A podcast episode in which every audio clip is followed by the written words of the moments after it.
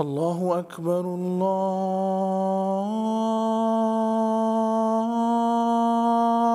الله أكبر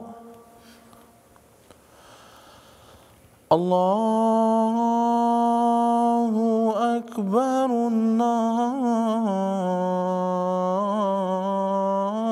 الله أكبر أشهد أن لا إله إلا الله.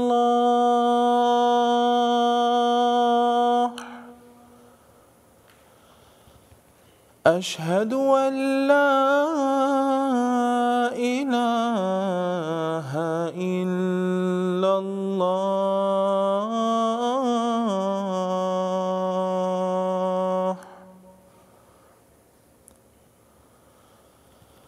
أشهد أن محمد رسول الله.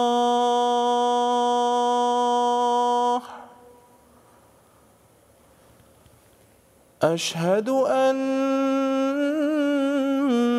محمد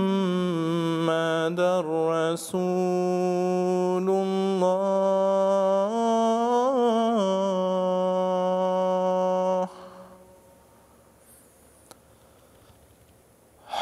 على الصلاة.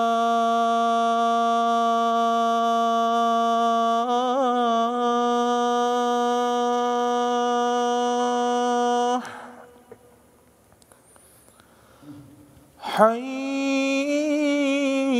على الصلاة.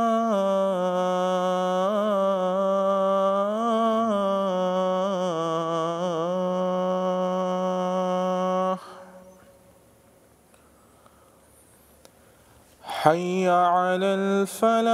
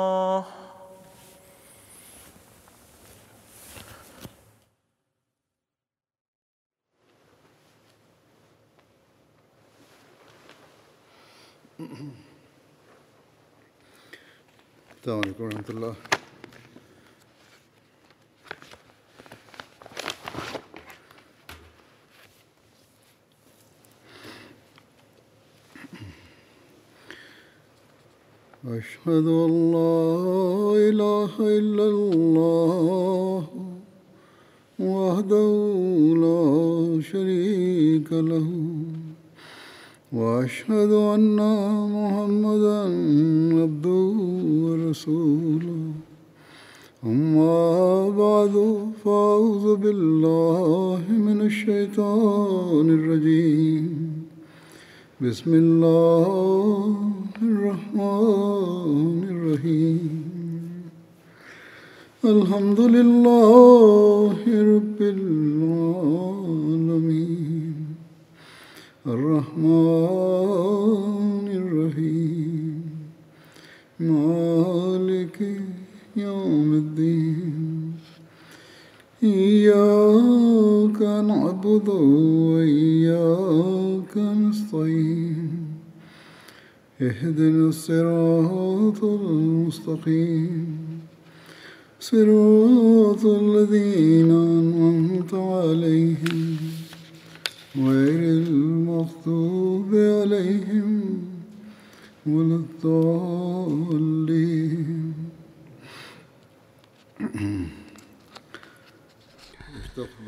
বিগত কয়েকটি খোদ্বায় হজরত ওমরের স্মৃতিচারণ হচ্ছিল আর বিভিন্ন গজোয়া এবং সারিয়ার কথা উল্লেখ করা হচ্ছিল।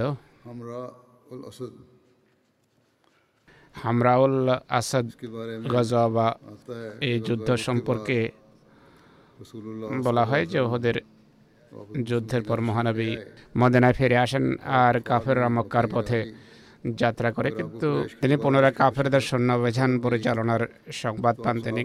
সাহাবিদেরকে নিয়ে হামরাউল আসাদ নামক স্থানে যান। এই জায়গাটি মদিনা থেকে আট মাইল দূরে অবস্থিত। এই যুদ্ধ সম্পর্কে হজরত মির্জা বশির আহমদ সাহেব সিরত খাতামা নবীন পুস্তকে যা লিখেছেন। তার আংশিকভাবে উপস্থাপন করছে। বাহ্যত কোরাইশ বাহিনী মক্কার উদ্দেশ্যে যাত্রা করে। আশঙ্কা ছিল যে মুসলমানদেরকে উদাসীন করা ছিল তাদের এই কাজের উদ্দেশ্য। আর তারা ফিরে এসে মদিনায় হামলা করার আশঙ্কা ছিল তাই মদিনায় পাহারার ব্যবস্থা নেওয়া হয়। বিশেষ করে সাহাবিরা সারা রাত মহানবীর ঘর পাহারা দেন প্রভাতে জানা যায় এই আশঙ্কা অলিক ছিল না কেন ফজরের পূর্বে হুজুর সালাম সংবাদ পেয়েছেন যে কোরাইশ বাহিনী মদিনা থেকে কয়েক মাইল দূরে গিয়ে যাত্রা বিরতিতে আর কুরাইশ নেতৃবৃন্দের মাঝে আলোচনা চলছিল যে এই বিজয়কে কাজে লাগিয়ে মদিনায় কেন হামলা করা হবে না? কত কুরাইশ পরস্পরকে খোঁচা এবং খোঁটা দিচ্ছিল যে তোমরা না মোহাম্মদ রসুল্লাহকে হত্যা করেছ? মুসলমান নারীদেরকেও দাসী হিসেবে নিয়ে আসতে পারোনি, তাদের ধন সম্পদও করতল করতে সক্ষম হওনি। আর তোমরা যখন তাদের উপর জয়যুক্ত হয়েছ, তাদেরকে নিশ্চিন্ন করার সুযোগ পেয়েছ। তোমরা এমনটি না করে খালি হাতে ফিরে এসেছ, তারা হতে পারে এর ফলে আবার শক্তিশালী হয়ে উঠবে। তাই এখনও সুযোগ আছে। চলো ফিরে যাই। মদিনায় হামলা করে মুসলমানদের মূল কেটে দেই। এক শ্রেণি বলছিল যে যা কিছু লাভ হয়েছে সেটিকে যথেষ্ট জ্ঞান করো আর মক্কা ফিরে চলো। কোথাও এমন না হয় যে সামান্য যুদ্ধ যুদ্ধ বিজয়ের যে খ্যাতি লাভ হয়েছে সেটিও কোথায় হারিয়ে না বসো আর এই বিজয় কোথাও পরাজয় না পর্যবসিত হয়ে। অবশেষে যারা অত্যুৎসাহী ছিল তাদের মত গৃহীত হয় এবং কুরাইশ মদিনায় হামলা করার প্রস্তুতি নিতে থাকে। মহানবী এসব ঘটনার যখন সংবাদ পান তিনি তাৎক্ষণিক ঘোষণা দেন যে মুসলমানরা যেন প্রস্তুতি নেয়। একই সাথে নির্দেশও দেন যে যারা ওহদের যুদ্ধে অংশগ্রহণ করেছিল অন্য কেউ আমাদের সাথে বের হবে না। রয়েতে এক জায়গায় উল্লেখিত রয়েছে কুরাইশের এই পরামর্শের মহানবী যখন সংবাদ পান, তিনি হজরত উমরকে হজরত আবু বকরকে ডাকেন এবং তাদেরকে বিষয় সম্পর্কে অবহিত করেন। উভয়ের পরামর্শ হলো শত্রুর পিছু ধাওয়া করা উচিত। উভয়ের পরামর্শ ছিল শত্রুর পিছু ধাওয়া সংক্রান্ত। সেসব মুজাহিদিন, সেসব মুজাহিদ যাদের বেশিরভাগ ক্ষতবিক্ষত ছিল, তারা নিজেদের ক্ষত বেঁধে তাদের মনিবের সঙ্গতে লেখা আছে এই সময় এত উৎসাহ উদ্দীপনার সাথে মুসলমান বের হয়। যেভাবে কোনো বাহিনী বিজয় অভিযানের পর শত্রুর পিছু ধাওয়ার জন্য বেরিয়ে বের হয়ে থাকে। আট মাইল দূরত্ব অতিক্রম করে তিনি সাল্লাহ সাল্লাম হামরাউল আসাদ নামক স্থানে পৌঁছান।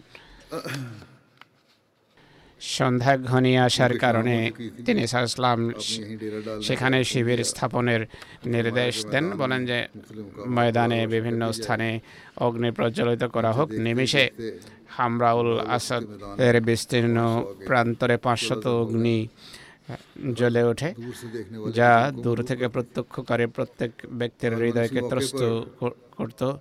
খুব সম্ভব তখন মাবদ নামে খোজা গোত্রের এক মুশ্রেক নেতা মহানবীর কাছে আসে এবং তিনি সাল্লাহ সাল্লামের কাছে ওহদের নিহত ব্যক্তিদের জন্য সমবেদনা জানান। এরপর তার সফরের উদ্দেশ্যে যাত্রা করে। দ্বিতীয় দিন সে যখন রাউহা নামক স্থানে পৌঁছে দেখে যে কুরাইশ বাহিনী সেখানে যাত্রা বিরতি দিয়েছে এবং মদিনা ফিরে আসার প্রস্তুতি নিয়েছিল মাহবাদ। তাৎক্ষণিকভাবে আবু সুফিয়ানের কাছে যায় এবং বলে তুমি কি করতে যাচ্ছ?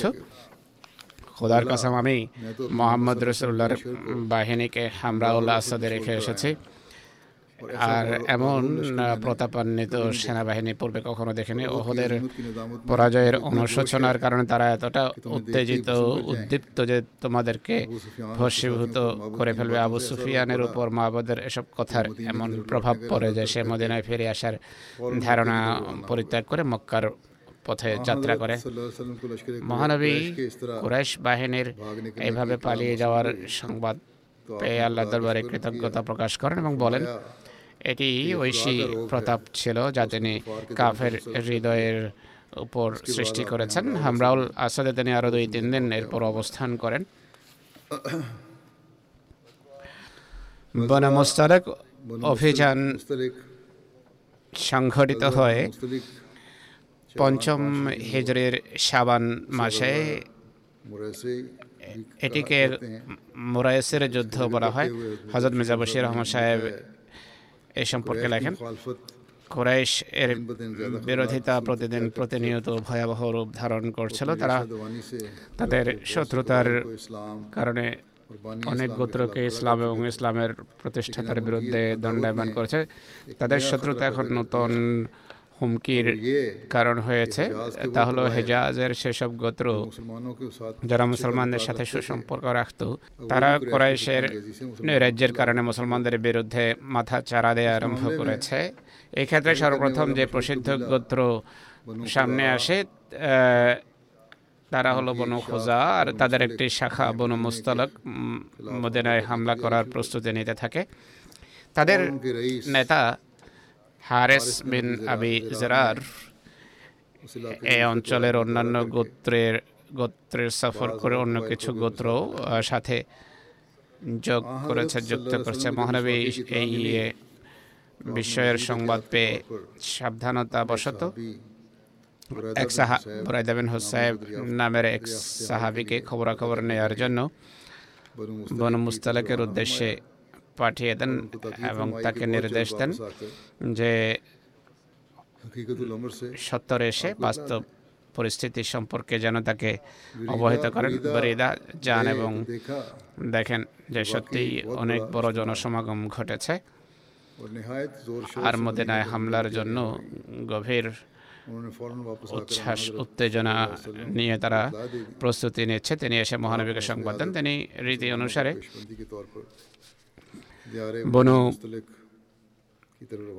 মুস্তলকের উদ্দেশ্যে যাত্রার নির্দেশ দেন অনেক সাহাবি তার সাথে যাওয়ার জন্য প্রস্তুত হয়ে যায়। বরং একটি মুনাফেকদের একটি বড় শ্রেণি যারা এত পূর্বে এত বড় সংখ্যায় কখনো সাথে যায়নি তারা যাওয়ার জন্য প্রস্তুতি নেয়। মহানবী তার অবর্তমানে আবু জর গফারি বা কোনো কোনো রায়ত অনুসারে জায়েদ বিন হারসাকে মদিনার আমির নিযুক্ত করে আল্লাহর নাম নিয়ে সাবান পঞ্চম হিজরি সাবান মাসের মদিনা থেকে বের হন। সাথে শুধু ত্রিশটি ঘোড়া ছিল উট ছিল কিছুটা বেশি সংখ্যায়। এসব উট এবং ঘোড়ায় মুসলমানরা পালা করে বসে সফর করেন। পথিমধ্যে কাফেরদের এক গুপ্তচরের সাথে দেখা হয় যাকে ধরে তারা মহানবীর কাছে নিয়ে আসে। সে যে সত্যি গুপ্তচর তা নিশ্চিত হওয়ার পর মহানবী তার কাছে কাফেরদের খবরাখবর নেওয়ার চেষ্টা করেন কিন্তু সে খবর দিয়ে অস্বীকার করে। যেহেতু তার আচরণ সন্দেহজনক ছিল তাই প্রচলিত যুদ্ধের প্রচলিত আইন অনুসারে হজরত ওমর রাদিয়াল্লাহু আনহু তাকে হত্যা করেন। এরপর মুসলমান বাহিনী যাত্রা অব্যাহত রাখে বনু মুস্তালেক। মুসলমানদের আগমনের সংবাদ যখন পায় আর এই সংবাদও পায় যে তাদের গুপ্তচরকে হত্যা করা হয়েছে তারা ভয় পেয়ে যায়। তাদের মূল উদ্দেশ্য ছিল কোনোভাবে মদিনায় আকস্মিকভাবে হামলা করা। কিন্তু মহানবীর সোচ্চার ও সচেতন ব্যক্তিত্বের কারণে তারা কণ্ঠাসা এবং ত্রস্ত হয়ে পড়ে। অন্যান্য গোত্র যারা সাহায্যের জন্য তাদের সাথে সমবেত হয়েছিল। ঐশী পরিকল্পনার অধীনে তারা এমনভাবে ভয় পেয়ে যায় যে তাদেরকে ছেড়ে তারা গৃহে ফিরে যায় কিন্তু বনু মুস্তালেককে কুরাইশ মুসলিম বিদ্বেষের এমন নেশা উদ্রেককারী সুরা পান করিয়েছে যে তারা যুদ্ধ করার ইচ্ছা থেকে বিরত হয়নি এবং পুরো প্রস্তুতি নিয়ে ইসলামী বাহিনীর মোকাবেলার পুরো প্রস্তুতি নেয়।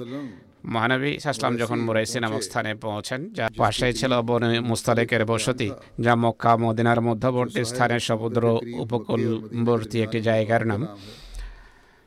তিনি সাল্লাহ ইসলাম সেখানে শিবির স্থাপনের নির্দেশ দেন। সারি- সারিবদ্ধ এবং পতাকা বিতরণের পর তিনি হজরত উমরকে নির্দেশ দেন যে এগিয়ে গিয়ে বনু মুস্তালেকের মাঝে ঘোষণা দেন যে যদি এখনও তারা ইসলামের শত্রুতা পরিহার করে এবং মহানবীর শাসন মেনে নেয় তাহলে তাদেরকে নিরাপত্তা দেওয়া হবে আর মুসলমানরা ফিরে যাবে। কিন্তু তারা দৃঢ়ভাবে এমন প্রস্তাব প্রত্যাখ্যান করে। আর যুদ্ধের জন্য প্রস্তুত হয়ে যায় এমনকি লেখা আছে সর্বপ্রথম তীর এই যুদ্ধে যে ছুড়েছে তা তাদেরই এক ব্যক্তি ছিল। মানবিক তাদের এই অবস্থা প্রত্যক্ষ করে সাহাবেদের যুদ্ধের নির্দেশ দেন। যুদ্ধ আরম্ভ যুদ্ধ তারা আরম্ভ করেছিল। দিয়ে শত্রুপক্ষ যুদ্ধ যুদ্ধের সূচনা করে। দুপক্ষের মাঝে স্বল্পক্ষণ তীর বিনিময় হয়। এরপর মহানবী সাল্লাহ ইসলাম সাহাবিদের তাৎক্ষণিক হামলা করার আকস্মিক হামলার বা তাৎক্ষণিক হামলার নির্দেশ জানেন এই আকস্মিক হামলার ফলশ্রুতিতে কাফের বাহিনীর পা উপড়ে যায়। কিন্তু মুসলমানরা এমন বুদ্ধিমত্তার সাথে তাদের পরিবেষ্টন করে যে পুরো জাতি পরিবেষ্টিত হয়ে অস্ত্র সমর্পণ করতে বাধ্য হয়। শুধু দশজন কাফের এবং এক মুসলমানের মৃত্যুর মাধ্যমে এই যুদ্ধ যা ভয়াবহ রূপ ধারণ করতে পারত সমাপ্ত হয়। হাজার মির্জা বশির আহমদ সাহেব সিরত খাতামা নবেন পুস্তকে লেখেন যে এক্ষেত্রে এটি উল্লেখ করাও আবশ্যক যে যুদ্ধ সম্পর্কে বুখারিতে একটি হাদিস রয়েছে যে মহানবী বনি মুস্তালেক গোত্রে এমন সময় হামলা করেছেন যখন তারা ঔদাসীন্যের ঘরে নিজেদের গবাদি পশুকে পানি পান করাচ্ছিল কিন্তু গভীর দৃষ্টিতে যদি দেখা যায় এই রয়েত ঐতিহাসিকদের রয়েতের সাথে সাংঘর্ষিক নয় বরং এই দুটো রয়েত দুটো ভিন্ন সময়ের সাথে সম্পর্ক রাখে। ঘটনা হলো কোরাইশ বাহিনী যখন বন মুস্তালেকের বসতিস্থলের কাছে পৌঁছে তখন তারা জানতো না যে মুসলমান খুব কাছে এসে গেছে। যদি তারা মুসলমান বাহিনীর আগমনের কথা জানতো কিন্তু তারা তারা ছিল অপ্রস্তুত যুদ্ধের জন্য। সেই অবস্থার দিকেই বুখারির রয়েতে ইশারা রয়েছে। কিন্তু মুসলমানদের আসার সংবাদ পাওয়ার পর তাদের পূর্ব প্রস্তুতি অনুসারে তাৎক্ষণিকভাবে সারিবদ্ধ হয় মোকাবেলার জন্য। এই অবস্থার কথা এই ঐতিহাসিকরা উল্লেখ করেছেন। এই দুই রয়েতের ভিন্নতার এই ব্যাখ্যাই আল্লামা ইবনে হাজার এবং অন্যান্য গবেষকরা করেছেন। এটি সঠিক মনে হয়। বনু মুস্তলকের যুদ্ধ থেকে ফিরে আসার পথে একটা ঘটনাও ঘটেছে। মুসলিমের রয়েতেটি হাজার জাবির বিন আবদুল্লাহ বর্ণনা করেন। আমরা মহানবী সাল্লাহ ইসলামের সহযোদ্ধা ছিলাম। এই অভিযানে মহাজারদেরকে কোনো আনসারের পিঠে মারে আনসারে বলেন হে আনসার। মহাজাররা ডাকে যে হে মহাজেরগণ। তখন মহানবী বলেন অর্থাৎ উভয় পক্ষ সাহায্যের জন্য শশ লোকদের ডাকেন। মহানবীর কাছে এই সংবাদ পৌঁছে। মহানবী বলেন যে এই অজ্ঞতাপূর্ণ আওয়াজ থেকে আসছে? মহানবী তারা বলেন যে মহাজারদের এক ব্যক্তি এক আনসারের পিঠে আঘাত করেছে। তখন মহানবী বলেন সাহসলাম এটি এমন কথা ছেড়ে দাও। এগুলো বাজে কথা নোংরা কথা। ছোট ছোট বিষয় ঝগড়া আরম্ভ করবে। এমনটি হওয়া উচিত না। আবদুল্লাহ বিন ওবাই সাথে ছিল সে যখন শুনে বলে যে এরা তো এমনটি করে অর্থাৎ মহাজার আনসারের কোমরে মেরেছে থাপ্পড় মারুক বা যেভাবে আঘাত করুক না কেন। কিন্তু খোদার কাসাম মদিনায় ফিরে গিয়ে অবশ্যই মদিনার সবচেয়ে সম্মানিত ব্যক্তি নওয়াজবিল্লাহ সবচেয়ে নিকৃষ্ট ব্যক্তি মোহাম্মদ রসুল্লাহকে নাও সেখান থেকে বের করে দেবে নওয়াজবিল্লাহ হজরত ওমর বলেন যে আল্লাহ রসুল আমাকে অনুমতি দিন এই মুনাফেকরা আমি সেরোচ্ছেদ করতে চাই। শিরোচ্ছেদের অনুমতি দেন। মহানবী সাল্লাম বলেন যে অপেক্ষা করো। কোথাও মানুষ এই কথা না বলা আরম্ভ করে যে মোহাম্মদ নিজের সাথীদেরকে হত্যা করাচ্ছেন। এই ঘটনার বিস্তারিত বিবরণ সিরত খাতামান্নবীনে রয়েছে। এটি আমি ছেড়ে ছেড়ে দিচ্ছি এখন। পূর্বে বর্ণনা করেছি বেশ কয়েকবার। আবদুল্লাহ বিন ওবাইয়ের জীবনের শেষ দিনগুলোর অবস্থা বর্ণনা করতে গিয়ে ইবনে হিসামে লেখা হয়েছে যে এরপর আবদুল্লাহ বিন ওবাই যখন এমন কোনো কথা বললে তার জাতি তাকে কঠিনভাবে তিরস্কার করতো। মহানবী যখন এটি জানতে পারেন, তিনি হজরত ওমর বিন খাত্তাবকে বলেন, হে ওমর যেদিন তুমি আমাকে তাকে হত্যার অনুমতি চেয়েছিলে। যদি আমি তাকে হত্যা করার অনুমতি দিতাম তাহলে মানুষ আজে বাজে কথা বলতো। কিন্তু যারা বাজে যাদের বাজে কথা বলার আশঙ্কা ছিল তা এদেরকে যদি এখন আমি আবদুল্লাহ বিন উবাই বিন সালুলকে হত্যা করার নির্দেশ দেই তারা হত্যা করবে। তার সমর্থকরা আজকে দেখো ধৈর্যের কল্যাণে বা পরিস্থিতি পরিবর্তন হওয়ার কারণে তার বিরুদ্ধে দাঁড়িয়েছে এবং এরা তাকে হত্যা করার জন্য প্রস্তুত হয়তো তোমর বলেন খোদার কসম আমি বুঝতে পেরেছি যে নিঃসন্দেহে হজরত মোহাম্মদ সাল্লাহ সাল্লামের কথা, বরকত এবং কল্যাণের দিক থেকে আমার কথার চেয়ে মহান ছিল, অসাধারণ ছিল। মোনাফেক সর্দার আবদুল্লাহ বিন ওবাই বিন সলুলের নামাজে জানাজা মহানবী যখন পড়তে যাচ্ছিলেন হজরত উমর বলেন যে, আল্লাহ তালা আপনাকে মোনাফেকদের নামাজে জানাজা পড়াতে বারণ করেছেন। মহানবী বলেন, আমাকে আল্লাহ তালা ইস্তেকফার করার বা না করার অনুমতি দিয়েছেন। মহানবী তার জানাজা পড়িয়েছেন। এরপর খোদা তালা যখন এমন লোকদের জানাজা পড়তে পুরোপুরি বারণ করেন, তখন মহানবী মুনাফেকদের জানাজা পড়ানো বন্ধ করে দেন।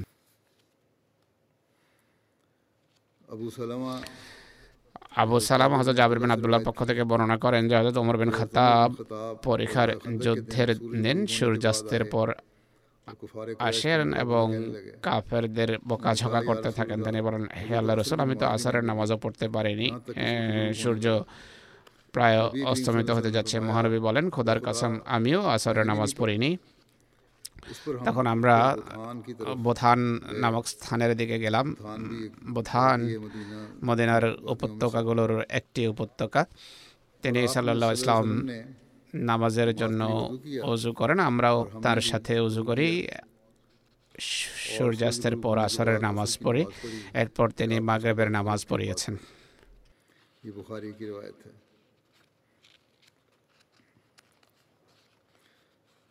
এটি বোখারের রয়েত এ সম্পর্কে বিতর্ক হলো পরীক্ষার যুদ্ধের যুদ্ধ চলাকালে মহানবী ও তার সাহাবিরা কয়টা নামাজ পড়তে পারেননি? বিভিন্ন রওয়ায়ত রয়েছে সংক্রান্ত। একটি রওয়ায়ত হল হজরত জাবের বর্ণনা করেছেন যে হজরত ওমর পরীক্ষার যুদ্ধের দিন কাফেরদের ভর্ৎসনা করেন এবং বলেন যে আমি আসরের নামাজ পড়তে পারিনি আর এত বছরে সূর্য ডুবে গেছে। তিনি বলেন, এরপর আমরা বোথানে পৌঁছি, সূর্যাস্তের পর নামাজ পড়েন, এরপর মাগরেবের নামাজ পড়েন। এটিও বুখারের রয়াত প্রথম প্রথম রয়াতে ছিল যে মহানবীর সাথে ছিলেন। এরপর হজরত আলী বর্ণনা করেন হুজুর সাল্লাহ সাল্লাম পরীক্ষার যুদ্ধের সময় আহজাবের যুদ্ধের সময় বলেন আল্লাহ তালা কাফেরদের গৃহ এবং কবরকে অগ্নিতে ভরে দেন। তারা আমাদেরকে ব্যস্ত রেখেছে। সালাতে উস্তা বা মধ্যবর্তী নামাজ পড়ার সুযোগ দেয়নি। আর এক পর্যায়ে সূর্য অস্ত যায় ওবায়দা আবদুল্লাহ তার পিতার বরাতে বর্ণনা করেন। পরীক্ষার যুদ্ধের দিন বুখারির রয়েটি হজরত আলী বর্ণনা করেছেন। ইনি বলছেন পরীক্ষার যুদ্ধের দিন মুশরিকরা মহানবীকে চার বেলার নামাজ পড়তে দেয়নি। রাতের এক এক অংশ কেটে যায়। বর্ণকারী বলেন যে তিনি হজরত বেলালকে আজান দেওয়ার নির্দেশ দেন। তিনি আজান দেন এরপর একামত দেওয়ার নির্দেশ দেন। জোহরের নামাজ পড়ান আবার তাকবীর দেন এবং আসরের নামাজ পড়ান। পুনরায় মহানবী তাকবীর বলার নির্দেশ দেন। এবং এরপর মাগরেবের নামাজ পড়ান। এরপর তিনি ইসলাম ইশার তাকবীর দেওয়ার নির্দেশ দেন এবং ইশার নামাজ পড়ান। মুসনাদ আহমদ বিন হাম্বলের রেওয়ায়েত এটি হজরত মসিহ মহম্মদ আল ইসলাম এসব কে দুর্বল আখ্যা দিয়ে শুধু একটি রওয়ায়ত গ্রহণ করেছেন যাতে আসরের নামাজ সময়ের পরে পড়ার কথা উল্লেখিত আছে। পরীক্ষার যুদ্ধে মহানবীর চার নামাজ কাজা করার প্রেক্ষাপটে ফাতেমাসি পাদ্রের আপত্তির খণ্ডন করেন এবং বলেন, মস- মসিমত বলেন যে আপনার এই শয়তানি ধারণা যে পরীক্ষা খননের সময় চার নামাজ কাজা করা হয়েছে। প্রথম কথা হলো আপনাদের জ্ঞানের বহর দেখুন আপনারা কাজা শব্দ এখানে কাজা শব্দ ব্যবহার হয়েছে হে নির্বোধ কাজা হলো নামাজ আদায় করা নামাজ ছাড়া নয়। নামাজ পরিত্যাগ করার নাম কাজা নয়। যদি কারও নামাজ বাদ পড়ে এর জন্য ফৌত শব্দ ব্যবহার হয়। ফৌত তাই এই কারণে আমরা পাঁচ হাজার রূপের বিজ্ঞাপন প্রচার করেছিলাম যে এমন নির্বোধ ইসলাম সম্পর্কে আপত্তি করে যারা এখনও কাজা শব্দের অর্থই জানে না। যারা শব্দই সঠিক স্থানে ব্যবহার করতে পারে না এমন নির্বোধ সূক্ষ্ম বিষয়ে সমালোচনা করার কোনো যোগ্যতা রাখে না। বাকি থাকল পরীক্ষা খননের সময়। চার নামাজ জমা করা হয়েছে। এই আহমকানা আপত্তির উত্তর হলো ধর্মীয় বিষয়ে মানুষের উপর কোনো কিছু চাপানো সাধ্যাতীত কিছু চাপানো হয় না। অর্থাৎ এমন বিষয় চাপানো যা তার ধ্বংসের কারণ। সে কারণে প্রয়োজনের সময় বা পরীক্ষার সময় নামাজ জমা করা বা কসর করার নির্দেশ দিয়েছেন। কিন্তু এক্ষেত্রে কোনো নির্ভরযোগ্য হাদিসে চার বেলা নামাজ জমা করার উল্লেখ নেই ফাথুল বারি বুখারির ব্যাখ্যায় লেখা আছে যে যে ঘটনা ঘটে বাস্তবে তা হলো একবেলার নামাজ অর্থাৎ আসরের নামাজ বা নামাজের সময় খুব সামান্য বাকি ছিল যখন পড়া হয়েছে। তিনি আপনি যদি তখন আমাদের সামনে থাকতেন আমরা আপনাকে বসে জিজ্ঞেস করতাম এই বিরোধীকে সম্বোধন করছেন মসিহেমত এমন কোন নির্ভরযোগ্য রওয়ায়ত আছে কি? যে চার বেলার নামাজ জমা করা হয়েছে। শরীয়তের দৃষ্টিকোণ থেকে চার বেলার নামাজ জমা হতে পারোটা জোহর আসার এবং মাগরে বেশা হ্যাঁ এটি দুর্বল রয়েতে রয়েছে। জোহর আসার এবং মাগরে বেশা একসাথে পড়া হয়েছিল। কিন্তু অন্যান্য সঠিক হাদিস এই কথাকে প্রত্যাখ্যান করে কেবল এটি প্রমাণিত হয় যে আসর অল্প আসর পড়ার জন্য স্বল্প সময় বাকি ছিল যখন আসরের নামাজ পড়া হয়েছে। হুদাইবিয়ার সন্ধির প্রেক্ষাপটে হজরত ওমরের ভূমিকা সম্পর্কে যা লিপিবদ্ধ করা হয়েছে তা হলেও মহানবী সাল্লাল্লাহু আলাই সাল্লাম হজরত ওমর বিন খাত্তাবকে ডাকেন। মক্কা প্রেরণের মানসে যেন তিনি মক্কাবাসীদের অবহিত করতে পারেন যে মহানবীর আসার উদ্দেশ্য কি? হাজরত উমর নিবেদন করেন যে হে আল্লাহ রসুল আমি আশঙ্কা করে কুরাইশ আমাকে হত্যা করবে। কেননা তাদের প্রতি আমার শত্রুতা সম্পর্কে তারা ভালোভাবে জানে। আমি তাদের প্রতি যতটা কঠোর আর আমার জাতি আদেবেন কাবেরও কেউ সেখানে নেই যারা আমাকে রক্ষা করবে তাই তিনি কিছুটা দ্বিধা প্রকাশ করেন এক রয়েত অনুসারে হজরত ওমর তখন হুজুর সাল্লাহ ইসলামের দরবারে এই নিবেদন করেন যে হে আল্লাহ রসুল আপনি যদি বলেন আমি যাব কিন্তু তা সত্ত্বেও মহানবী কিছু বলেননি হজরত ওমর এর সাথে এ কথাও বলেন যে আমি আপনাকে এমন এমন ব্যক্তির কথা বলতে পারি যে কুরাইশের দৃষ্টিতে আমার চেয়ে বেশি সম্মানিত অর্থাৎ হজরত ওসমান বিন আফান মহানবী সাল্লাম তখন হজরত ওসমানকে ডাকেন এবং আবু সুফিয়ান ও অন্যান্য কুরাইশের সম্ভ্রান্ত লোকের কাছে পাঠান এই সংবাদ দেওয়ার জন্য যে মহানবী যুদ্ধ করতে আসেনি তিনি কাবার জিয়ারত এবং এর প্রতি সম্মান প্রদর্শনের জন্য এসেছেন। হজরত উসমানের প্রেক্ষাপটে এর বিস্তারিত বিবরণ তুলে ধরা হয়েছে। হজরত মির্জা বশির আহমদ সাহেব লিখেছেন হুদাইবিয়ার সন্ধির যখন শর্তাবলী নির্ধারিত হচ্ছিল তখন মক্কাবাসীদের দূত সোহেল বেন আমরের পুত্র আবু জন্দাল পায়ে বেড়ি এবং হাত কড়া পরিহিত অবস্থায় সেই বৈঠকে এসে উপস্থিত হন সেই যুবক কে মক্কাবাসীরা ইসলাম গ্রহণ করার কারণে বন্দি করে এবং ভয়াবহ কষ্ট দিচ্ছিল তিনি যখন জানতে পারেন যে মহানবী মক্কার এতটা কাছে এসে গেছেন তিনি কোনোভাবে মক্কাবাসীদের কারাগার থেকে মুক্ত হয়ে শিকল এবং বেড়ি পরিহিত অবস্থায় হুদাইবিয়া নামক স্থানে পৌঁছেন দৈবক্রমে তখন পৌঁছেন যখন তার পিতা চুক্তির শর্তাবলী লেখা এই শর্ত লেখা ছিল যে মক্কাবাসীদের মধ্য থেকে যে ব্যক্তি মুসলমানদের কাছে যাবে মুসলমান হলেও তাকে ফেরত পাঠানো হবে। আবু জান্দল সেই অবস্থায় নিজেকে মুসলমানদের সামনে উপস্থিত করে এবং মারমান্তিক কণ্ঠে মুসলমানদের সম্বোধন করে বলে যে মুসলমানরা শুধু ইসলাম গ্রহণ করার কারণে আমাকে কষ্ট দেওয়া হচ্ছে। খোদার খাতিরে আমাকে উদ্ধার করো। এই চিত্র দেখে মুসলমানরা ছটফট করে ওঠে। কিন্তু সোহেলও অনড় ছিল নিজের হঠকারিতায় আর মহানবীকে বলে যে এটি আমার প্রথম দাবি যা এই চুক্তি অনুসারে আপনার কাছে আমি রাখছি। অর্থাৎ আবু জান্দালকে আমার হাতে তুলে দিলেন মহানবী ইসলাম বলেন যে এখনও তো চুক্তি সম্পাদিত হয়নি মাত্র প্রাথমিক আলোচনা হচ্ছে। কথা চূড়ান্ত হয়নি। সোহেল বলে যদি আবু জান্দালকে ফেরত না দেন তাহলে এই চুক্তি হবে না। হুজুর বলেন বিষয়ের নিষ্পত্তির উদ্দেশ্যে বলেন যে আসো এমন কথা ছেড়ে দাও। আমাদের প্রতি অনুগ্রহ করে আবু জান্দালকে আমাদের হাতে তুলে দাও। সোহেল বলেন না এটি কখনো হবে না। তিনি বলেন সোহেল নাছড় আচরণ পরিত্যাগ করো আমার কথা মেনে নাও। সোহেল বলে কথা আমি আদৌ মানতে পারি না। তখন আবু জান্দাল পুনরায় ডেকে বলে যে হ্যাঁ মুসলমানরা তোমাদের এক মুসলমান ভাইকে কি এভাবে কষ্ট পাওয়ার জন্য আবার মুশ্রেকদের কাছে ফেরত পাঠানো হবে? অদ্ভুত বিষয় হলো তখনও আবু জান্দাল মহানবের কাছে কোনো আপিল করেননি বরং সাধারণ মুসলমানদেরকে সম্বোধন করেছিলেন। এর কারণ খুব সম্ভব এটি ছিল যে তিনি জানতেন মহানবীর পবিত্র হৃদয়ে যত ব্যথাই থাকুক না কেন তিনি কোনোভাবে শান্তি চুক্তির জন্য হানিকর কোনো কিছু হতে দেবেন না। মনে হয় সাধারণ মুসলমানের কাছে তার প্রত্যাশা ছিল যে তারা হয়তো আত্মাভিমান প্রদর্শন করে যখন চুক্তির শর্তাবলী লিপিবদ্ধ করা হচ্ছিল এমন কোনো পদ বের করবে যার ফলে তিনি মুক্তি পেতে পারেন। কিন্তু মুসলমানদের উত্তেজনা যত প্রবলই হোক না কেন মহানবীর ইচ্ছার বিরুদ্ধে কোনো পদক্ষেপ নেওয়া তাদের জন্য সম্ভব ছিল না। হুজুর কিছুটা নীরব থেকে আবু জান্দালকে বেদনাঘন কণ্ঠে সম্বোধন করেন যে হে আবু জান্দাল ধৈর্য প্রদর্শন করো।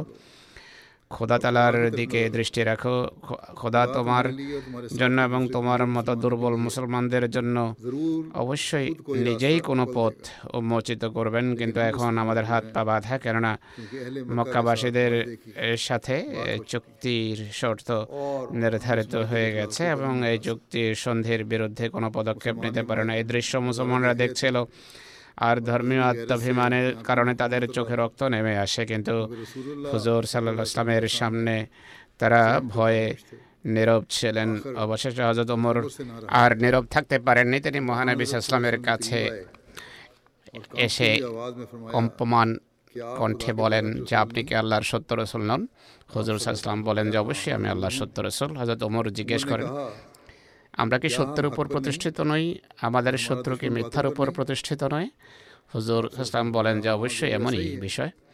হজরত ওমর বলেন তাহলে আমরা সত্য ধর্মের ক্ষেত্রে কেন এই লাঞ্ছনা শিরোধার্য করব। মহানবী হজরত অবস্থা দেখে বলেন যে হে ওমর দেখো আমি আল্লাহ তালার রসুল। আর আমি আল্লাহর ইচ্ছা কি তা জানি। আর এর বিরুদ্ধে আমি যেতে পারি না। তিনি আমার সাহায্যকারী, আল্লাহ আমার সাহায্যকারী।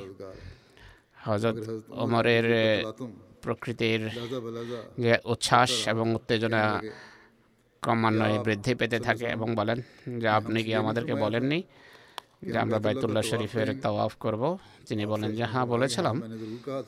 কিন্তু আমি কি বলেছি যে এবছরই তওয়াফ হবে? হয়তো ওমর বলেন যে, না, এমনটি বলেননি। তিনি সাল্লাহ ইসলাম বলেন যে তাহলে অপেক্ষা করো তোমরা ইনশাল্লাহ অবশ্যই মক্কায় প্রবেশ করবে আর কাবা শরীফের তাওয়াফ করবে। কিন্তু তার উত্তেজনার ভেতর হয়তো তোমার আশ্বস্ত হতে পারেননি কিন্তু মহানবীর বিশেষ প্রতাপ ছিল তাই হয়তো তোমার সেখান থেকে সরে গিয়ে হয়তো তা উপকরের কাছে আসেন এবং তার সাথে এমন উত্তেজনা, উদ্দীপ্ত কথা বলেন। হযরত আবু বকরও এ ধরনেরই উত্তর দেন, কিন্তু একই সাথে নসিহত করতে গিয়ে বলেন যে, ওমর, আত্মসংবরণ করো। আল্লাহর রসুলের রজ্জুতে যে হাত রেখেছ, সে, সেই হাতকে ঢেলা হতে দিও না। খোদার কাসম, যে ব্যক্তির হাতে আমরা হাত দিয়েছি, তিনি অবশ্যই সত্য রসুল। হজরত ওমর বলেন যে, তখন আমি উত্তেজনা বশত এসব কথা বলে বসলেও পরে আমার চরম অনুশোচনা হয়। এই দুর্বলতার কলুষ দূরীভূত করার জন্য অনেক নফল ইবাদত করে, সাদকা করে, রোজা রাখি, নফল ইবাদত, নফল নামাজ পড়ে, কৃতদাস মুক্ত করি। আমার এই দুর্বলতার দাগকে ধৌত করার মানসে হজরত খালিদ মুসির আবে রহমহুল্লাহ খেলাফতের পূর্বে জলসায় বক্তৃতা করতেন। এক বক্তৃতায় তিনি তার এক বক্তৃতার একটা অংশ এই প্রেক্ষাপটে আমি তুলে ধরছি। তিনি বলেন এতে কোনো সন্দেহ নেই। বেদনা ও কণ্ঠার আর ব্যাকুলতার সেই আহাজারি যা প্রশ্নরূপে অমর এর মুখ থেকে প্রকাশিত ছিল অনেক বক্ষে তা সুপ্ত ছিল। এতে কোনো সন্দেহ নেই যে যেই আবেগকে অমর ভাষা দিয়েছেন তার শুধু এক অমরেরই আবেগ উচ্ছ্বাস ছিল না বরং অনেকের আবেগ ছিল। শত শত পক্ষে এই ধারণা এক তুফান সৃষ্টি করে রেখেছিল। কিন্তু হজরত ওমর এর বহির্প্রকাশের সাহস দেখান এটি এমন এক ভুল ওমর করেছেন যার জন্য সারা জীবন ওমর লজ্জিত অনুতপ্ত ছেলে অনেক রোজা রেখেছেন অনেক ইবাদত করেছেন অনেক সৎকা খায়রাত করেছেন ইস্তেকফার করে সেজদাস্থলকে সিক্ত করেছেন।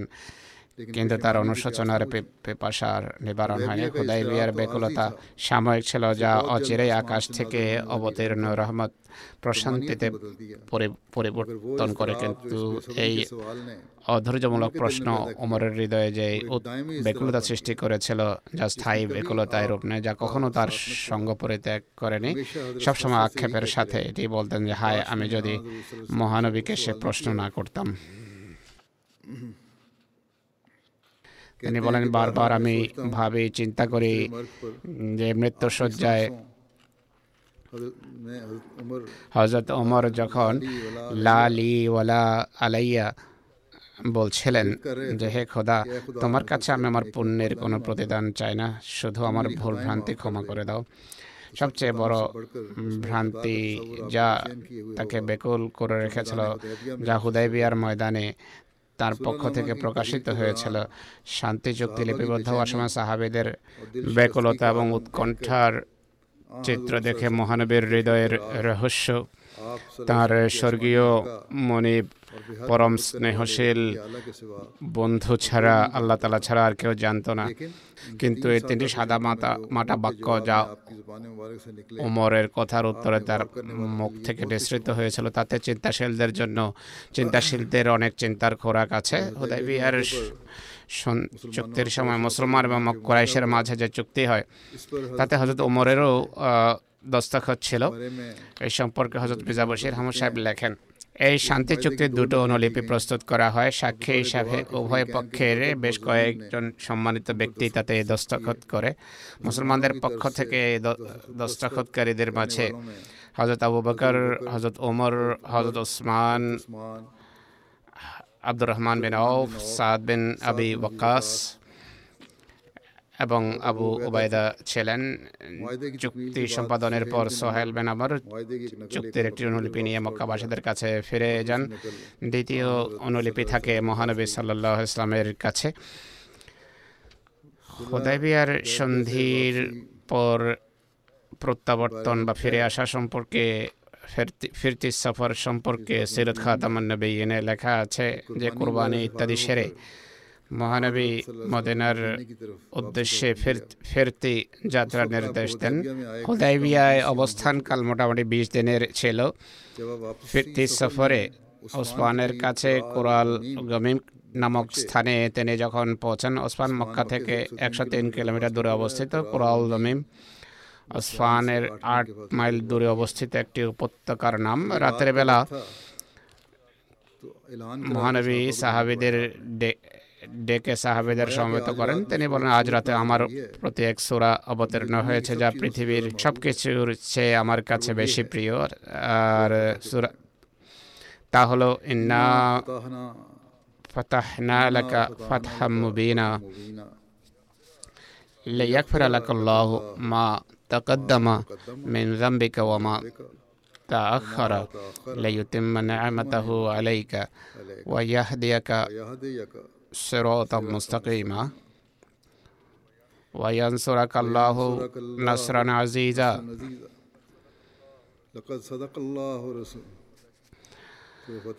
সুরা ফাথার প্রারম্ভিক কয়েকটি আয়াত আর আঠাশ নম্বর আয়াত হলো লাকাদ সাদাক আল্লাহ রসুলাহুর রইয়া বিল হক লাকাদ সাদাক আল্লাহ রসুলাহু لا تدخلن المسجد الحرام.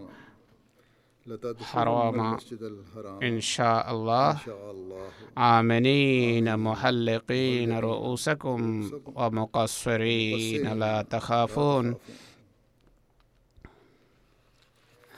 অর্থাৎ হে রসুল, আমরা তোমাকে এক মহান বিজয় দান করেছি, যেন তোমার জন্য আমরা এমন এক যুগের সূচনা করতে পারি, যাতে তোমার পূর্বাপরের সকল দুর্বলতার উপর পর্দা লেপিত, আর যেন খোদা তোমার নেমতকে পূর্ণতা দিতে পারেন, তোমার জন্য সফলতা দ্বার উন্মোচন করতে পারেন। আল্লাহ তালা তোমাকে অসাধারণভাবে সাহায্য করে। সত্য কথা হলো, আল্লাহ তালা তার রসুলের সেই স্বপ্ন পূর্ণ করেছেন যা তিনি রসুলকে দেখিয়েছিলেন। কেননা এখন তোমরা ইনশাল্লাহ নিরাপদে মসজিদে হারামে প্রবেশ করবে। আল্লাহর পথে কোরবানের পশু জবাই করে নিজেদের মাথার চুল ছাটিয়ে বা কাটিয়ে। আর তোমাদের কোনো ভয় থাকবে না। অর্থাৎ এবছর যদি মক্কায় প্রবেশ করতে এই মক্কায় প্রবেশ নিরাপদ হতো না বরং রক্তক্ষয় হতো বা যুদ্ধ হতো। আল্লাহ তালা স্বপ্নে নিরাপদে প্রবেশের দৃশ্য দেখিয়েছেন, তাই আল্লাহ তালা এবছর শান্তি চুক্তির মাধ্যমে নিরাপত্তার ব্যবস্থা করেছেন। অচিরেই আল্লাহর প্রদর্শিত স্বপ্ন অনুসারে নিরাপদে মসজিদে হারামে প্রবেশ করবে, অতএব এমনটি ঘটেছে। তিনি যখন এই আয়াতগুলো সাহাবিদের শোনান কতক সাহাবের হৃদয়ে তখনও সুলাহ হুদাইবিয়া সংক্রান্ত তিক্ততা অবশিষ্ট ছিল। তারা আশ্চর্য হল আমাদের তো ব্যর্থ হয়ে ফিরে যাচ্ছে। আল্লাহ তালা বিজয়ের মোবারকবাদ জানাচ্ছেন।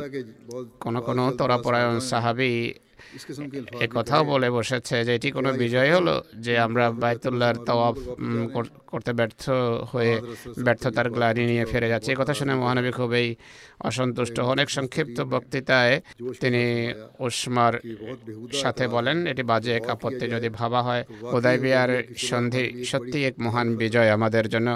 কোরাইশ যারা আমাদের বিরুদ্ধে যুদ্ধে লিপ্ত ছিল তারা যুদ্ধ পরিত্যাগ করে শান্তি চুক্তি করেছে। আর পরবর্তী বছর মক্কায় প্রবেশের দ্বার আমাদের জন্য খুলে দেওয়ার প্রতিশ্রুতি দিয়েছে। আর আমরা নিরাপদে ও শান্তিতে মক্কাবাসীদের নৈরাজ্য থেকে মুক্তায় ভবিষ্যৎ বিজয়ের সৌরভ নিয়ে ফিরে যাচ্ছে। নিশ্চয়ই এটি এক মহান বিজয়। তোমরা কি সেসব দৃশ্য ভুলে গেছো? যে কোরাইশ অহদ এবং পরিখার যুদ্ধে আগ্রাসী হয়ে চড়াই করেছিল। আর এই পৃথিবী তার সমস্ত প্রশস্ততার সাথে তোমাদের জন্য সংকীর্ণ হয়ে যায়। তোমাদের দৃষ্টি স্থির হয়ে যায়। আর প্রাণ ছিল উষ্ঠাগত আজকে কি কোরাইশ তোমাদের সামনে সাথে শান্তি চুক্তি করছে? সাহাবিরা বলেন যে আল্লাহ রসুল আমরা বুঝতে পেরেছি। আমরা বুঝতে পেরেছি আপনার দৃষ্টি যেখানে পৌঁছে সেখানে আমাদের দৃষ্টি পৌঁছানি কিন্তু এখন আমরা বুঝতে পেরেছি সত্যি এই চুক্তি এক অসাধারণ বিজয় আমাদের জন্য। মহানবীর এই বক্তৃতার পূর্বে হজরত অমরও অস্বস্তিতে ছিলেন। তিনি নিজেই বর্ণনা করেন হোদাই বিয়া থেকে ফিরে আসার পথে মহানবী রাতের বেলা যখন সফরে ছিলেন তখন আমি তার সকাশে উপস্থিত হয়ে তাকে সম্বোধন করে কিছু বলার চেষ্টা করে, কিন্তু নীরব থাকেন। আমি পুনরায় দ্বিতীয়বার, তৃতীয়বার নিবেদন করে, কিন্তু তিনি যথারীতি নীরব ছিলেন। মহানবীর নীরবতায় আমি খুবই দুঃখ ভারাক্রান্ত হই এবং নিজেকে আমি বলি যে ওমা তুমি তো ধ্বংস হয়ে গেছো যে তিনবার মহানবীকে তুমি ডেকেছ কিন্তু তিনি সালাম কোনো উত্তর দেননি। আমি মুসলমানদের মুসলমান বাহিনীকে পেছনে রেখে সবার আগে এগিয়ে আসি। সেই দুঃখের মাঝে দুঃখের ঘরে আমি উৎকণ্ঠিত এবং বেকুল ছিলাম। আমার আশঙ্কা হয় যে কোথাও আমার সম্পর্কে কোনো কোরআনের আয়াত নবতেরণ হয়ে যায়। ততক্ষণে কোনো ব্যক্তি আমার নাম নিয়ে ডাকে এবং বলে যে অমরুন খাত্তাবকে মহানবী ডাকছেন। হ্যাঁ, আমি মনে মনে মানে ভাবলাম যে যাই হোক না কেন আমার সম্পর্কে নিশ্চয়ই কোরআনের কোনো আয়ত অবতীর্ণ হয়ে থাকবে। আমি ভীত সন্ত্রস্ত দ্রুত পদচারণা করে মহানবীর কাছে আসি।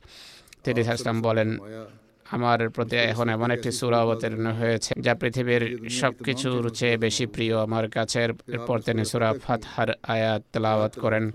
হজরত উমর বলেন যে, হে আল্লাহ রসুল সাল্লাহ ইসলাম এই এই শান্তি, চুক্তি কি সত্যি ইসলামের বিজয়? তিনি বলেন যে হ্যাঁ এটি আমাদের বিজয়। হজরত ওমর তখন আশ্বস্ত হয়ে নীরব হয়ে যান। এরপর হুজুর আসলাম মদিনায় ফিরে আসেন।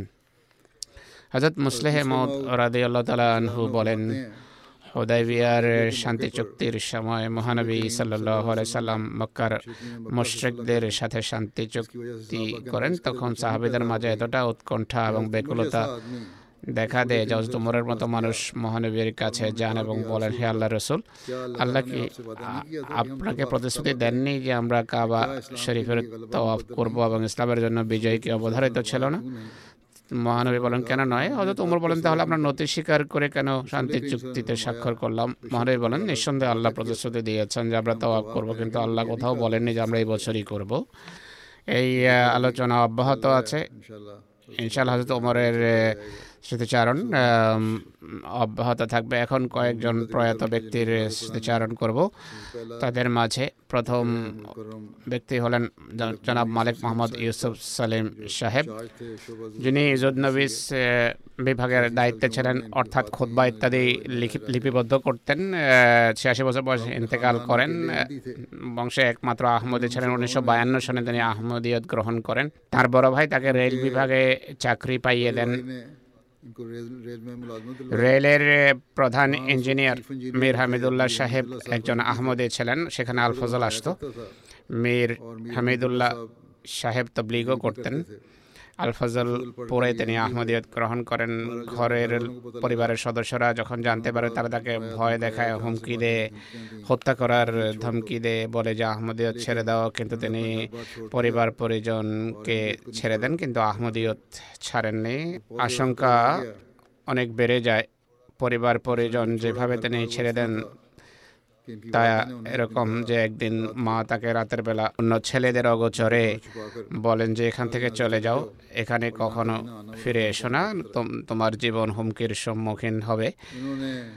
তিনি লাহোরের পাঞ্জাব বিশ্ববিদ্যালয় থেকে ইসলামিয়াতে এম এ করেন। উনিশশো আঠান্ন সনে জামিয়া আহমদিয়ায় ভর্তি হন। উনিশশো তেষট্টিতে জামিয়া পাশ করেন। এরপর জামাতের মুফতি মালিক সাইফুর রহমান। সাহেবের সাথে এফতা অফিসে নিযুক্ত হন। উনিশশো সাতষট্টি সনে জুদনবিস বিভাগে অর্থাৎ খোদবা ইত্যাদি যে বিভাগে লেখা হতো লিপিবদ্ধ করা হতো সেখানে নিযুক্ত হন। মৌলানা মোহাম্মদ ইয়াকুব তাহের সাহেবের মৃত্যুর পর খলিফা সালেস তাকে নিযুক্ত করেন। খলিফা সালেস রহমুল্লাহ তাকে ইয়াকুব সাহেবের জায়গায় জুদনবিস বিভাগে অর্থাৎ যারা খুদ্ভাই তাদের লিপিবদ্ধ করা হতো। সেই বিভাগে নিযুক্ত করেন উনিশশো পঁচাশি পর্যন্ত এই বিভাগের তিনি ইনচার্জ ছিলেন। এই অফিসে তার কাজ ছিল খলিফাতুল মাসির খোদবা বক্তৃতা প্রোগ্রামের রিপোর্ট ইত্যাদি লিপিবদ্ধ করা। উনিশশো আঠাত্তর সনে লন্ডন যে deliverance from the cross conference হয় এই সফরে খলিফা সালেস রহমতুল্লাহ অংশগ্রহণ করেন। তাতে তিনি এই সফরে হুজুরের সফর সঙ্গে ছিলেন, রিপোর্ট প্রস্তুত করেন। খলিফাত মাসির রাবে রহমুল্লাহ এর সাথে আজাদ মোসলাহ মহদের জীবনী লেখার ক্ষেত্রেও সাহায্য করেন খলিফা রাবে রহমুল্লাহ তার কথা, তার খুবই সুন্দরভাবে স্মৃতিচারণ করেছেন। খলিফাত মসির রাবে রহমুল্লাহ উনিশশো তেরাশি সনে অস্ট্রেলিয়া, ফিজি, সিঙ্গাপুরের, সিঙ্গাপুর সফর করেন। মালিক ইউসুফ সলিম সাহেব তার সফর সঙ্গে ছিলেন। হিজরতের পর খোদবার অডিও ক্যাসেট প্রস্তুতির কাজ তিনি খুব সুন্দরভাবে করতেন।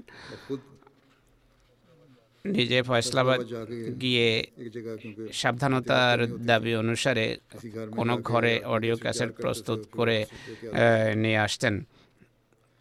তিনি কিছুদিন ফিল্ডে মুরব্বী হিসাবেও দায়িত্ব পালন করেছেন। তাহের ফাউন্ডেশনে খুদ্বাতে তাহেরের কাজ করারও তার সৌভাগ্য হয়েছে। প্রাইভেট সেক্টর অফিসার সুরার প্রসিডিংস লিপিবদ্ধ করার কাজও তিনি করেছেন। অবসরের পর এমপ্লয়েড হন। অসুস্থতার কারণে দুই সনে তিনি অবসর গ্রহণ করেন। দুই বিয়ে করেছেন। প্রথম বিয়ে কন্যা আছেন এরপর স্ত্রী ইন্তেকাল করেন। দ্বিতীয় বিয়ে করেন। সেই ঘরে দুই পুত্র এবং তিন কন্যা আছে চিহ্ন রেখে গেছেন। তার কন্যা কোসিয়া মাহমুদ সর্দার লিখছেন যে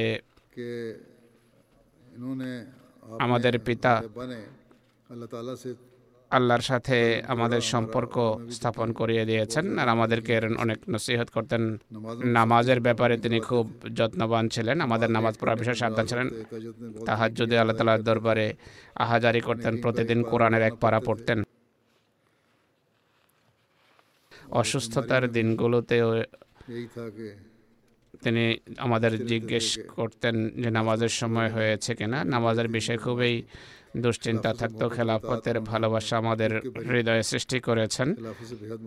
বলতেন যে খেলাফতের আনুগত্যের মাঝে সব কল্যাণ নিহিত।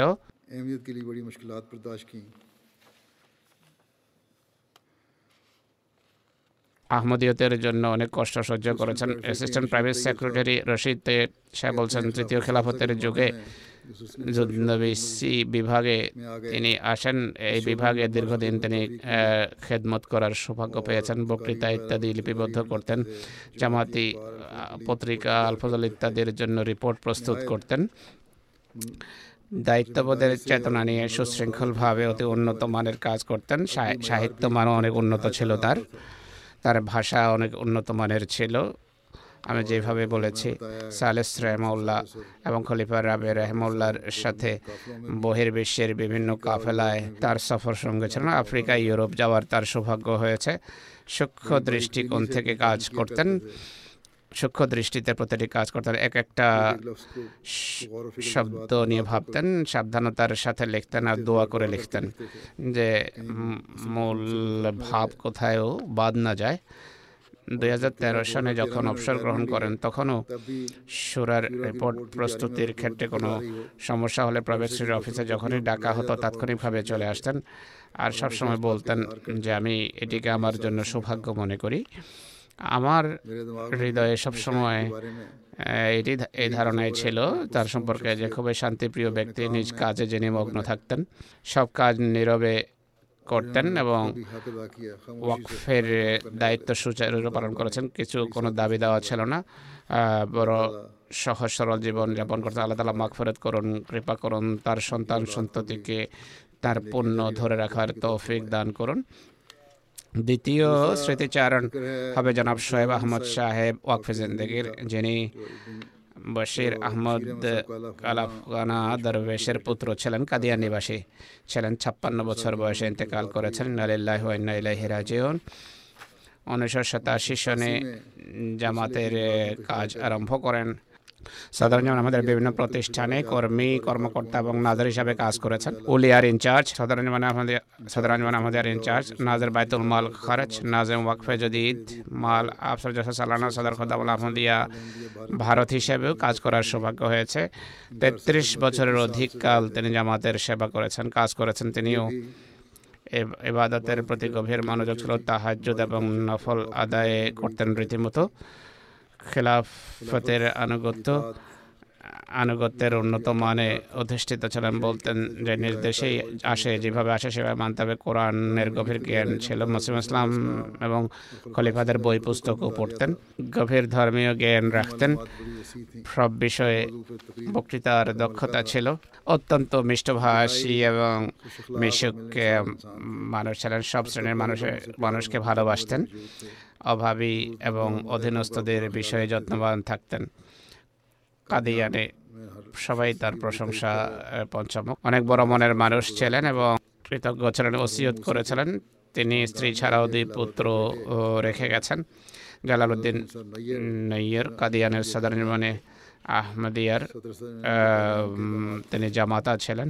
রফিক বেগ সাহেব নাজের বাইতুল মাল আহমদ লিখছেন যে আঠা, তার সাথে আঠারো বছর ভারতের মাজিদ খুদ্দামুল আহমদিয়া এবং জসেসালন অফিসে আমি কাজ করেছি। সহকর্মীদেরকে তিনি সাথে নিয়ে চলতেন।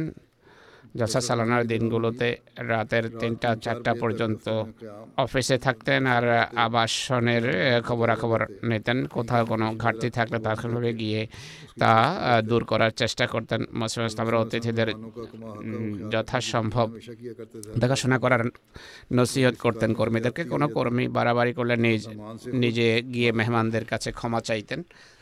তার বোনের স্বামী লিখেছেন যে তিনি বলতেন, পৃথিবীর কোনো মানুষের প্রতি আমি কখনো শত্রুতা প্রকাশ করিনি।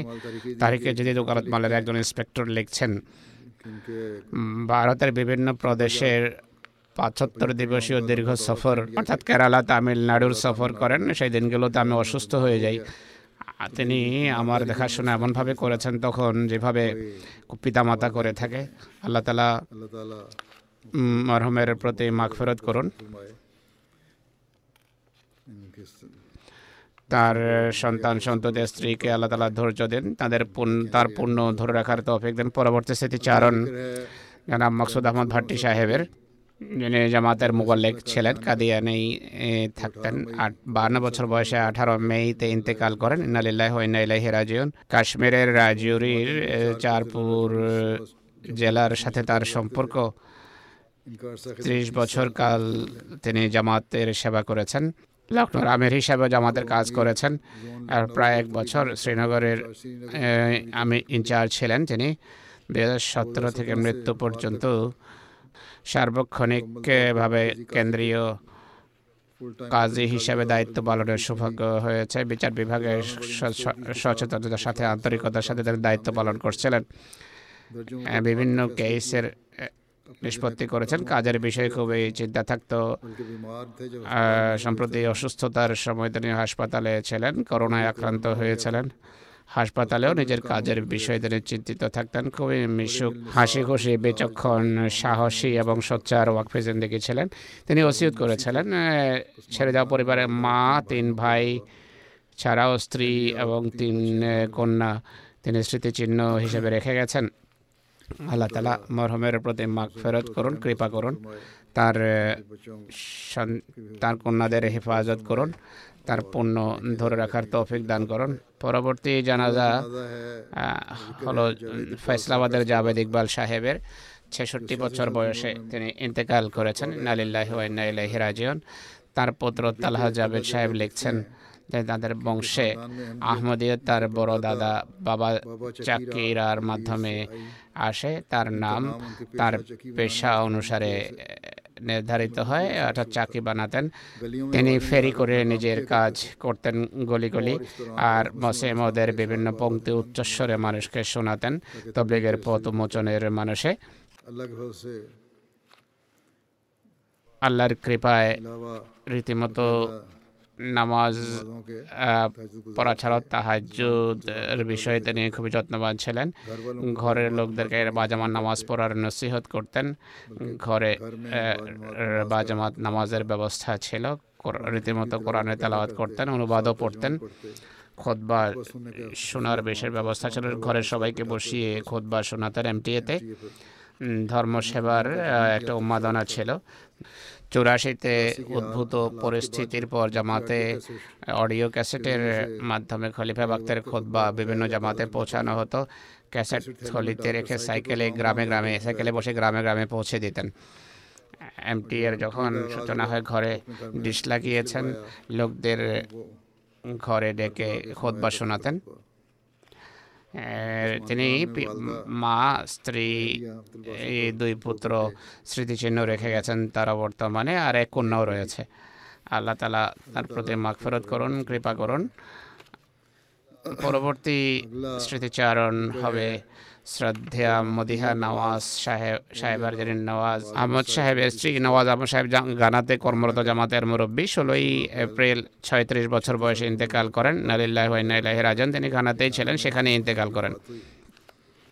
মুরব্বী সাহেব লিখছেন যে ষোলো বছরের দাম্পত্য জীবনে আমি তাকে বহু গুণে সজ্জিত পেয়েছি। ক্ষোভে সাহসী ধৈর্যশীলা সহানুভূতিশীলা এবং ত্যাগের প্রেরণায় সমৃদ্ধ সর্বোত্তম মা এবং বিশ্বস্ত স্ত্রী ছিলেন।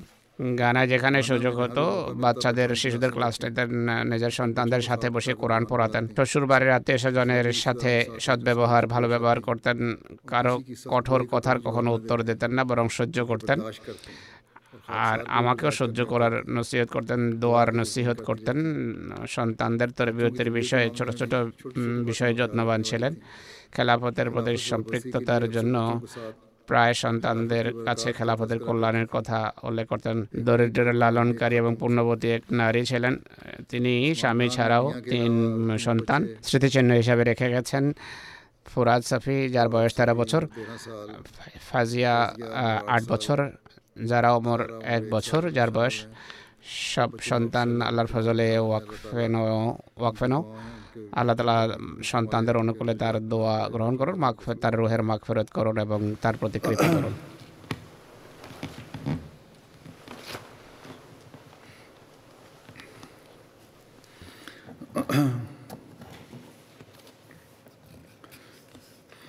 الحمد لله الحمد لله نحمده ونستعينه ونستغفره ونؤمن به ونتوكل عليه ونعوذ بالله من شرور أنفسنا ومن سيئات أعمالنا.